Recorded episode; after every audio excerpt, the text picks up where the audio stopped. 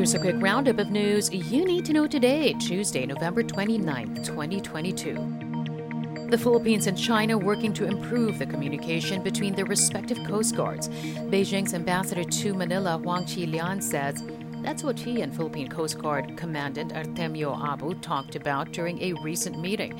It came days after China's Coast Guard forcibly seized a Chinese rocket fragment that was being towed by a Philippine Navy ship to Pag-asa Island.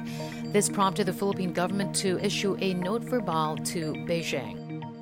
UN Special Rapporteur on the Sale and Sexual Exploitation of Children, Mama Fatima Singhateh, now in the Philippines. She is the first UN Special Rapporteur to be invited to the country since 2015. That's following the Duterte administration's public spat with UN Special Rapporteurs amid their concerns over Manila's bloody drug war.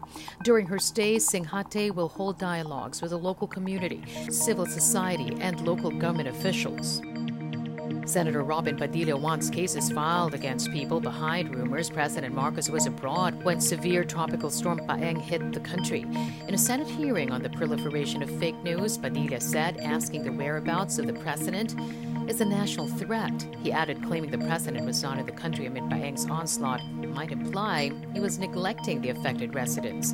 But for media law lecturer Maria Cristina Conti, there's nothing wrong with wanting to know the president's whereabouts and Senator Raffy Tulfo backing the decriminalization of libel, but only for what he called legitimate journalists.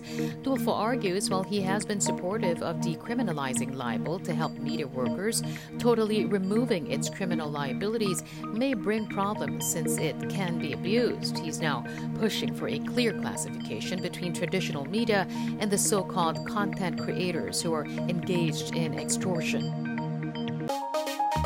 That's your latest news alert. For more stories, go to news.abs-cbn.com and I want TFC.tv.